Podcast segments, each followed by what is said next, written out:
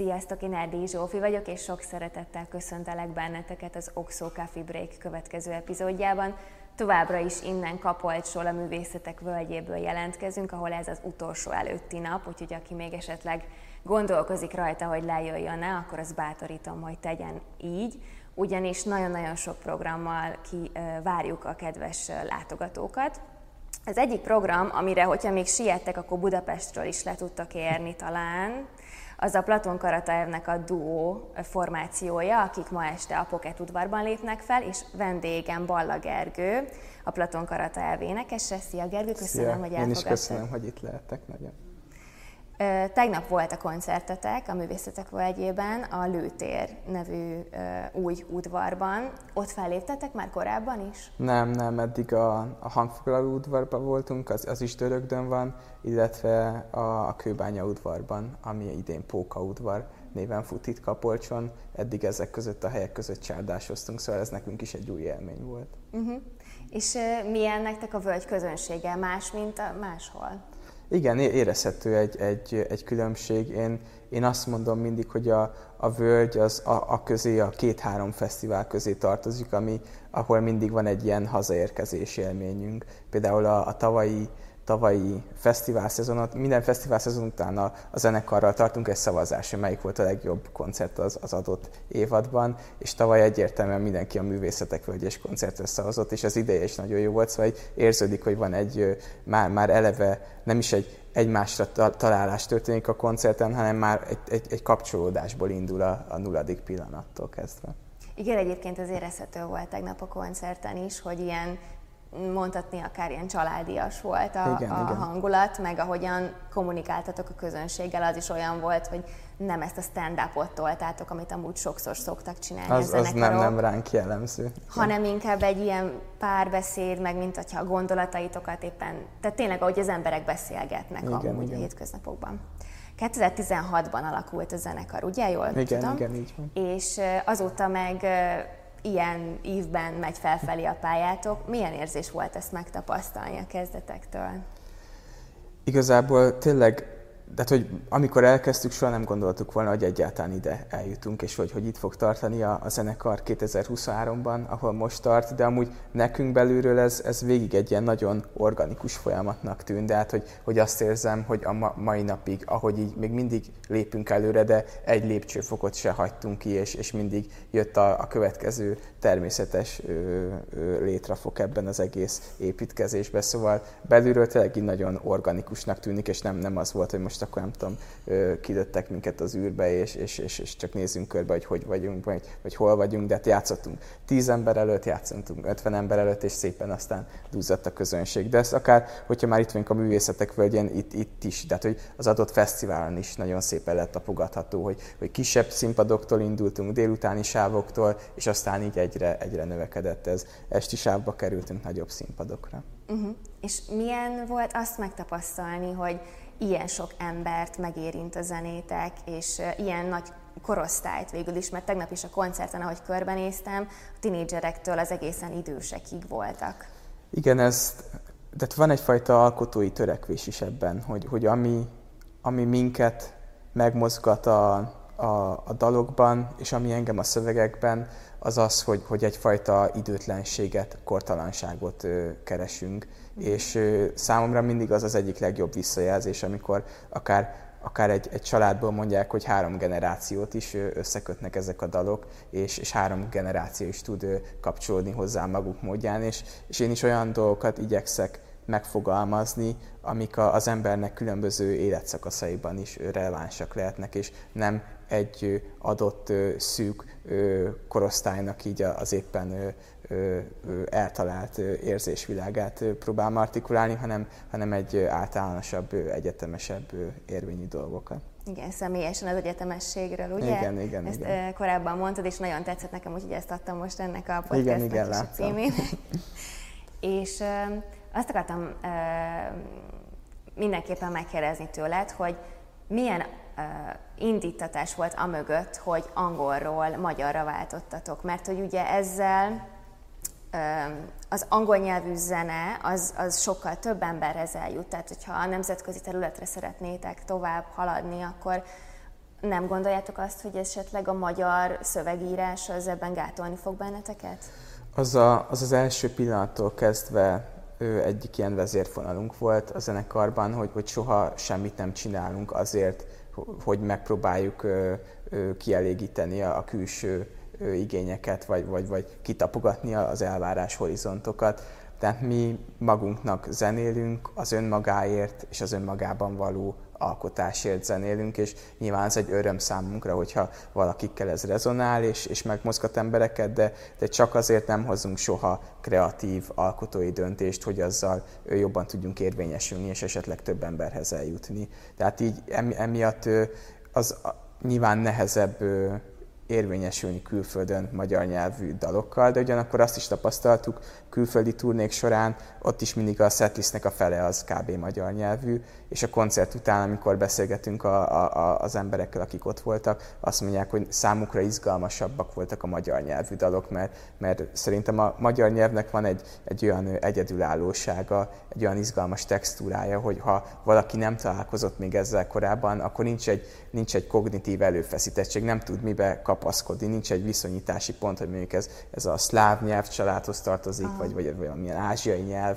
vagy, vagy valami latin nyelvcsaládból eredeztethető nyelvhez, hanem, hanem egy ilyen kvázi egy ilyen kitalált nyelvként hat, és ez szerintem jól rímel a mi atmoszférikus, grandiózusabb zenénkre. Uh-huh.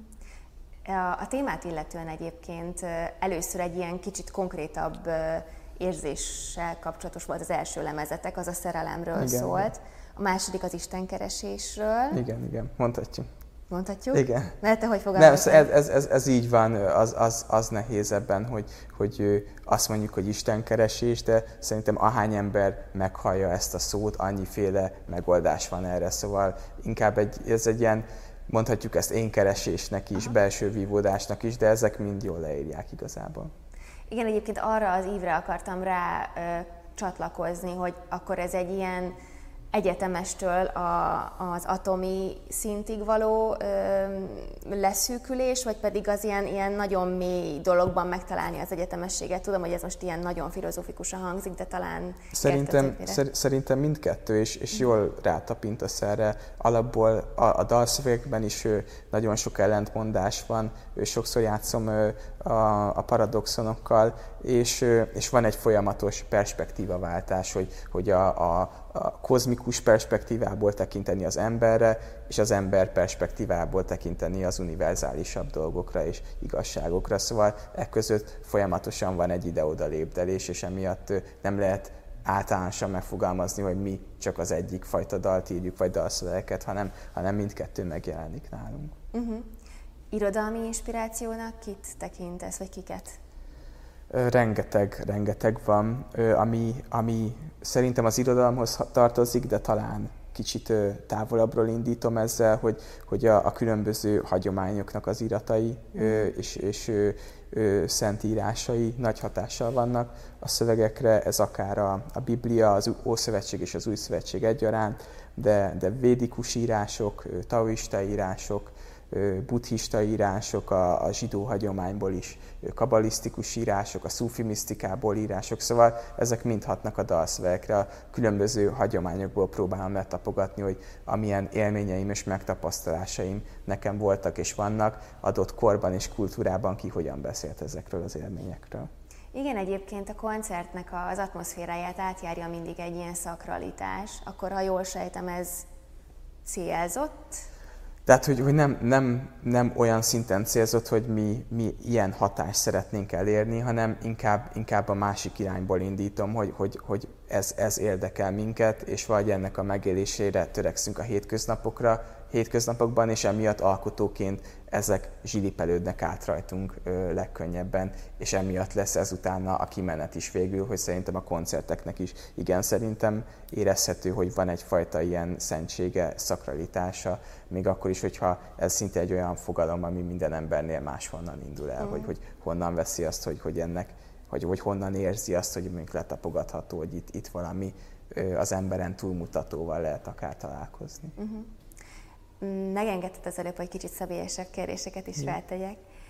és véletlenül tudom, hogy most született meg a második gyermeked, igen, a második kislányod, gratulálunk. Igen, köszi szépen nagyon. És erre, ezt szerettem volna most megkérdezni tőled, hogy a születést egy szakrali, szakrális élménynek élted meg? Abszolút. Szerintem, ö, szerintem az egyik, egyik legszakrálisabb élmény, és, és általában ezek, ezek mindig a határhelyzetek, és a, a legintenzívebb határhelyzet szerintem tehát, hogy ahogy, ahogy én most látom ezt, és ahogy most gondolkodok erről, az mindig a, a, a létezés, nem létezés tengelyen, amikor bemozdul valami, akkor találkozunk ezzel a legintenzívebben. Uh-huh. És ezért, ezért nyilván ott, ott lenni mondjuk a gyermekem születésénél az, az egy nagyon, nagyon megindító és, és megrendítő dolog, és, és igen, ennek van egy, van egy szentsége. Meg egy, meg egy misztikuma is, mert, mert itt, itt tényleg olyan, azt, azt látom, hogy, hogy, hogy itt találkozok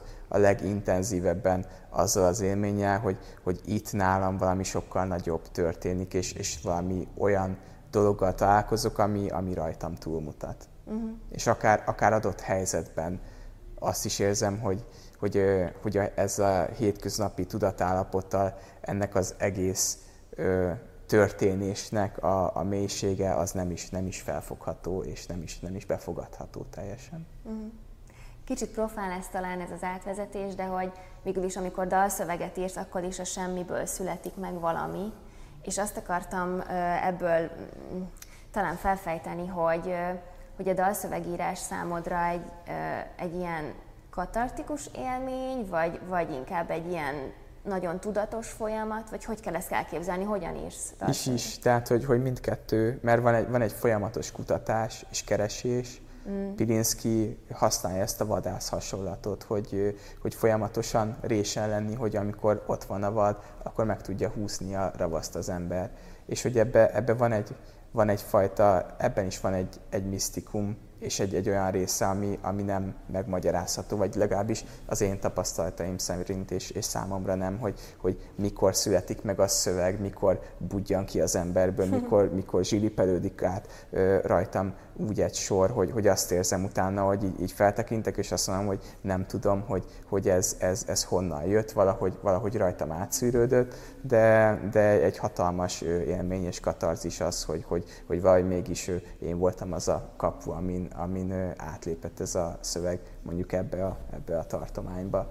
Szóval, szóval mind, mindkettő igaz, mert a hétköznapokban ugyan, ugyanakkor van egy folyamatos törekvés bennem arra, hogy, hogy minél inkább megteremtsem ennek az alkotás élménynek és ennek a vitetés élménynek a lehetőségét. Tehát, hogy, hogy amit én meg tudok tenni ennek érdekében, azt megtegyem, hogy utána, ami már nem rajtam múlik, és ami már az én kontrollomon túlmutat, az, az megtörténhessen velem. Uh-huh ha egy családi témába belekóstoltunk, akkor a feleséged Dobos Emőke, ő készíti a zenekar számára a ja. grafikai... Igen, igen. A, a, a borítókra ő, ő készíti igen. a grafikákat. Milyen nektek a közös munka? Hát ez, ez nyilván egy nagyon ö, ö, ideális helyzet mert, mert emberileg is annyira közel vagyunk egymáshoz, és az, hogy, hogy alkotóként is van egy közös nyelvünk, tehát hogy ez egy, ez egy teljesen más minőségű és mélységű kapcsolódás így egymással, és a mai napig azt érzem, hogyha ilyen alkotói projektben vagyok, de szerintem ez valahol nyilván magától értetődő is, hogyha, hogyha az ember a házastársával dolgozik együtt, akkor már eleve van egy, egy közös nyelv, egy közös gondolatiság, és, és emőkével a legkönnyebb így pingpongozni az alkotáson belül, hogy mondjuk én hozok valamit, ő belőle az mit hoz ki, és akkor az hogyan hat vissza rám, és ez utána megy így végtelenítve. Szóval egy, egy nagyon nagy élmény a legutolsó lemezetnek a, lemezeteknek a borítója, a partért kiáltó, az tele van ilyen nagyon érdekes szimbólumokkal. Hogy azok, azokról mesélsz egy picit, hogy azok honnan jöttek meg? Erről az emőke tud ja, többet beszélni. általánosságban annyit tudok mondani a, a lemezborítóról, hogy egy, egy, egyfajta alternatív mandalát szerettünk volna létrehozni, és, és amik például, hogy YouTube-ra fel van töltve a, a, a lemez, ott, ott be is vannak animálva, szóval mozognak is ezek, a, ezek az ábrák. Mindegyik ábra és szimbólum mögött meghúzódik egy, egy jelentéstartomány, hogy, hogy, hogy akár a nyilak, kapuk, az elrendezés is, tehát hogy minden mögött van egy, egy jelentés, de, de nem szoktuk ezt annyira direkt elmondani, mert ugyanakkor ezt egy, egy nyitott dolognak is tartom valahol, hogy, hogy nem az a lényeg, hogy mi mire gondoltuk, amikor, amikor kitaláltuk ezt az egészet, vagy főleg emőkétől jött ez az, ez az ötlet, hanem, hanem sokkal fontosabb az, hogy a, a befogadó, amikor találkozik ezzel, mit mozgat meg benne, és, és mit mi az, amit akár magában fejt, fel tud fejteni ennek kapcsán. Uh-huh. Akkor térjünk is vissza inkább a dalszövegekre. Megjelent nektek egy dalszövegkötetetek. Igen. Hogy, és tudom, hogy erről neked nagyon határozott elképzelésed volt, hogy ez nem egy dalszöveggyűjtemény, meg nem is verses kötet, hanem Igen. ezt a kettőt így összebontad. Igen. Valahol a senki földjén a kettő között. Én inkább azt gondolnám, hogy így minden benne van, ja, nem a senki igen. földjén. Valahol ugyanaz a kettő, csak más oldalról közelítjük meg. Igen, igen, igen. És a, először a dalszöveg születik meg nálad, vagy először a zene? Mindegyik dalnak külön története van, és nincs, nincs két ugyanolyan eredet történet, vagy keletkezés történet. Szóval van, van ahol egy a szöveg van meg először, van, ahol egy, egy énekdallam van meg, van, ahol egy gitárdallam, de ugye a, a Sebő is a zenekarból ír dalokat, szóval van olyan, hogy ő hoz egy, egy, egy dalötletet, és ahhoz írok szöveget, szóval igazából tényleg ahány dal van, annyi féle történet, hogy hogy született meg a, az adott szám, szóval nincs egy ilyen általános, általános igazság ebben, hogy, hogy hogy történik ez az alkotói folyamat. Uh-huh. Most, hogy megemlítetted a sebőt, felmerült bennem, hogy a zenekar tagjairól még nem is beszéltünk. Hogy ismertétek meg egymást? Sebővel gyerekkorunk óta ismerjük egymást. Egy ö, csapatba fociztunk ö, tíz éves korunkban, és utána később így a, a közös zenei ízlés hozott minket újra össze.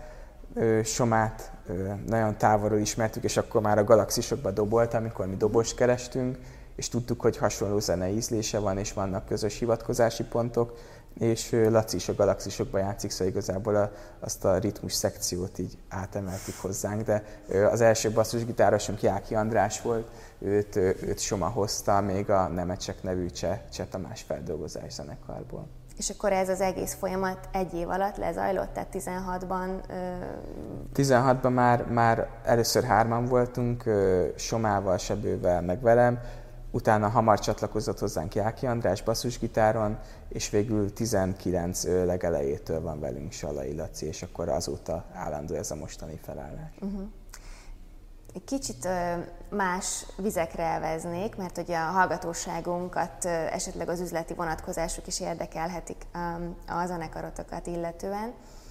Mm, milyen az, amikor az ember a barátaival dolgozik együtt, és van egy célotok, amit közösen meg akartok valósítani, de közben nem akartok megfelelni a külső igényeknek. Tehát ez számomra egy ilyen nagyon ellentétes, vagy legalábbis egy ilyen, ilyen konfliktusos dolognak hangzik. Én, én inkább azt mondom, hogy, hogy, hogy egy hála van bennünk, amiatt, hogy, hogy amit csinálunk, nem kell kompromisszumot kötnünk, és mégis érdekli az embereket. Uh-huh. És amúgy, amúgy nagyon sok munkánk van így a zenekar menedzselésében, de az, az mindig onnan indul, hogyha már mondjuk megírtuk a lemezt, és kész vannak a dalok, kész vannak a klippek. Szóval egészen addig az, hogy, hogy mi hogyan érvényesül a külső terekben, az nem hat vissza rá az alkotói folyamatokra, amíg az, azok le nem zárulnak. Nem, nincs, nincs egy, egy, egy konfliktus ebben, de hát hogy én azt, azt érzem, hogy ha, ha egyik napra a másikra azt mondják az emberek, hogy senkit nem érdekel az, amit csinálunk, akkor bennem így is csak egy, egy hála van, mert ö, soha nem hittem volna, hogy, hogy egyáltalán ide eljutunk, ahol, ahol most vagyunk, és hogy lesz olyan pillanat az életemben, amikor, amikor ami, a dalok, amiket mi írunk, az, azok ennyi embert fognak érdekelni. És most milyen dalokat írtok éppen? Most dolgozunk a következő lemezem, ami jövő tavasszal érkezik, de addig már több single is megjelenik videoklippekkel, és hangszerelésben és hangulatban eléggé a partért kiáltó lemezt viszi majd tovább. A fő különbség az lesz, hogy a, a partért kiáltó lemeznél a fő szimbólum a víz volt, és most a következő lemez nek a, a nap lesz a központi motivuma, és, és az inkább egy, egy ilyen tüzes lemez lesz, mint, mint az előző vizet. Uh-huh. És akkor ezt a, a tüzességet, ezt mind dalszövegileg, mind pedig a hangzást illetően próbáljátok Igen, fő, főleg szövegileg ö, különül el, de azért érezhető lesz, hogy, hogy, hogy egy helyről merít, csak egy, egy kicsit ö, eltolódik a hangsúly a, a nap felé a, a szimbólum használatban. Ö, hangszerelésben pedig az a, az a legnagyobb újítás, hogy sokkal több ö, szintézist ö, tettünk a, a dalokban, ami azt jelenti, hogy a, hogy ez főleg Sebbő oldaláról jött, mert ő tanulta ki ezt a részét, de hogy, hogy, hogy a, a nulláról, színuszhullámokból mi csináljuk meg a, a hangokat, és, és teljesen mi találjuk ki a, a textúráját a, a hangszíneknek. Uh-huh. Szóval ö, sokkal izgalmasabb ez a része, hogy nem már meglévő dolgokat használunk, hanem, hanem mi, mi találjuk ki ezt a részét, és mi építjük fel ezt. Illetve talán annyi még a különbség, hogy a, a partért kiáltó elejénél, de hogy nagyon sok mindent a partért kiáltó közben tanultunk meg, hogy mi az a hangzásvilág, mik azok az effektek, amiket keresünk, és most ennél a lemeznél már a nulladik ponttól kezdve úgy indultunk neki, hogy már ezek az eszközök a rendelkezésünkre álltak, és, és igazából innen szerintem most én az, az a belső bizodalom, hogy, hogy egy lépcsőfokkal még tovább tudunk menni, és, és meg tudjuk ugrani az előző lemezt teljesen olyan, mint hogyha valami alkímiáról beszélgetnénk közben, miközben válaszoltál a kérdésemre, ja, azt jutott az eszembe róla, hogy ilyen kísérletezés, és majd, majd nem olyan tényleg, mint hogyha ilyen kémiai dolgok lennének e mögött, vagy Tudom, I- igen, igen. Iz- izgalmasabban hangzik, mint ami valójában. Ez igazából a számítógép előtt ül az ember, és, és, és kattingatja a dolgokat. Meg nyilván, ha ért hozzá, akkor van egy, egy nagyon izgalmas, kreatív része, de amúgy semmi, semmilyen misztikus dolog nincsen mögött. Hát szerintem még talán a mögött is lehet, hogy, hogy ülsz a gép előtt, és akkor kipróbálsz olyan hangokat, amiket eddig még esetleg nem. Igen, amúgy lehet, igen. Van egy nagyon kedves szám a partért kiáltó lemezen, ami az én személyes kedvencem, a Létra, és még a podcast, podcastet megelőzően mondtad, hogy ezt nem szoktátok játszani Igen. koncerten. Ennek mi az oka? De hogy a létre az magán a, a lemezen nincs rajta, hanem pont így a lemez után nem sokkal jelent meg, mert, mert ugye ez, ez egy filmzene a magasságok és mélységekhez, és pont emiatt annyira így egy ilyen, egy ilyen holt térben született, meg annyira egy különálló projektként kezeltük, hogy még nem került át így a, a, a koncertműsorba. Ö, emellett így fesztiválokon azt látjuk, hogy, hogy nem, nem annyira működnek a, a, a, a lassabb dalok, ugyanakkor, de hogy, hogy, hogy inkább egy ilyen klubzenei, vagy klubkoncertes környezetbe tudnám elképzelni, uh-huh. és lehet, hogy, hogy bónusz trackként rákerül a következő lemezre, és akkor be, beépül majd a, a műsorban is, és annak szerves része lesz, de most annyi új dalunk lett a partért kiáltó lemezzel, hogy már nem, nem tudtunk egyszerűen többet betenni a, a műsorba. Értem.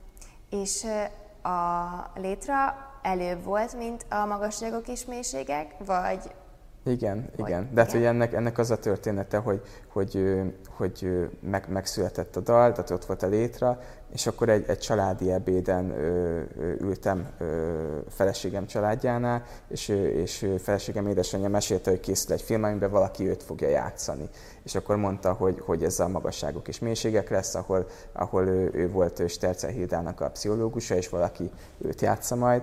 És ahogy így mesélt a, a filmről, hogy miről szól, és hogy, hogy ez a cím, hogy magasságok és mélységek, ami ugye így azt szövegben is megjelenik, tényleg így, így volt egy ilyen hatalmas élményem, hogy, hogy ez olyan, mintha én pár nappal ezelőtt ezt a szöveget, ezt ehhez a filmhez írtam volna. És akkor kerestük meg Csoma Sándor rendezőt, és, és onnantól pedig szerencsére úgy alakult minden, hogy ez lehetett a főcímdala a filmnek. Igen, nagyon-nagyon jó élmény volt hallgatni a film vége, végekor ezt a, ezt a dalt, mert teljesen a, az a világ, a, a zenei világa a filmnek, az teljesen passzolt a, igen. a ti Igen, igen, igen, Am, amúgy szerintem csodálatos filmzenéje van a filmnek, és, és szerintem is más textúrával dolgozik, de, de valahogy így, így szerves része tud maradni a létre is ott a, a végén a filmnek, legalábbis remélem, hogy ez így van. Azóta kerestek meg benneteket valamilyen filmzenei kéréssel? Ne, nem gondolom azt, hogy ennek farvizén, de van, van több ilyen futófilmes dolog, mm. mindegyik kicsit másfajta, de, de Hát igazából nehéz ezt megmondani, hogy ki hogy talál ránk, és, és honnan jönnek aztán ezek az együttműködések. De akik a, a magasságok és mélységeket csinálták velük, annyira szoros maradt a kapcsolat, hogy viszont videoklipet fogunk csinálni közösen. Szóval egy ilyen, ilyen szálon legalább tovább fut ez a történet. Jó, akkor még egy utolsó előtti kérdés. Ma este ugye a Pocket udvarban fogtok fellépni, Igen. ami a Vecsei uh, Hasi-nak a, az udvara és a Hasi szerepel is egy klipetekben, egy igen, korábbi igen. klipetekben, és a klippeknek a, a koncepciója az a ti, ti ötletetek, vagy, és, és úgy választotok hozzá színészt, hogy mi az a koncepció, ami kialakul, vagy pedig van már az elején benned, egy, vagy bennetek egy arc, hogy na én ő, őt szeretnénk, és akkor ahhoz passzítjátok a, igen, a, a, a klipek koncepciója az mindig tőlünk jön, uh-huh. vagy legalábbis eddig ez mindig így volt. Most van ebben egy váltás, mert eddig ö, a nagy százalékát a klipeknek ö, emőket csinálta a feleségem. A vízből van, az, az pont ö, én csináltam, és ott, ott igazából egy, egy nagyon ö, szuggesztív tekintetre volt szükségem egy, egy olyan emberre, akinek nagyon intenzív jelenléte van, és ezért gondoltam a, a hasira, és nagyon örülök, és nagyon hálás vagyok is neki mai napig, hogy ezt elvállalta. De például most készül olyan klip is, ami, ami összejön ki, ahol az első pillanattól kezdve egy, egy, egy fix arc volt előttem, hogy, hogy kit szeretnénk a klipbe, és, és végül sikerült is összehozni, szóval az is nagy öröm, ez, ez majd jövő év elején érkezik ez a klip és aki esetleg még mindig ö, már esetleg elindult, és most úton van, és út közben hallgatja a podcastet, és ideér a Pocket ö, udvarba a koncertkezdésre, mire számítson? A, a duó formáció, az, azt, azt szoktam mondani, hogy máshonnan, de ugyanoda tekint, mint a, a teljes zenekaros felállás. Ő sokkal, sokkal letisztultabb minden, a, a, a dalokat a legegyszerűbb formáig ö, visszabontjuk, és ö, nagyon, nagyon repetitívek a témák, nagyon, nagyon monoton az egész, és sokkal szövegcentrikusabb, tehát sokkal inkább a, a, a szavakon és a mondatokon van a hangsúly, Ö, emellett van egy, van egy talán nagyobb ilyen csupassága és ebből fakadóan személyessége uh-huh. ennek. Ö, talán ebben a formában közelebb van, a, vannak a dalok ahhoz, ahogy tényleg megszülettek, ö, ö, ki ki, ahogy megírta ö, az első ö, dal kedvez, ö, kezd, kezdeményeket, vagy a dalmagokat. Emellett ö, duóban sokszor ö, újabb dalokat is játszunk, szóval a, a műsornak szerintem kb. a fele az, az még meg nem jelent dal, hmm. mert ott, ott hamarabb be tudjuk dobni a, a mélyvízbe őket, és, és, és mi is nyilván szívesebben játszuk az aktuális dolgokat, mint a, a régebbieket, és ezért ez a kompromisszum, hogy duóba szoktunk újabb dolgokat is játszani.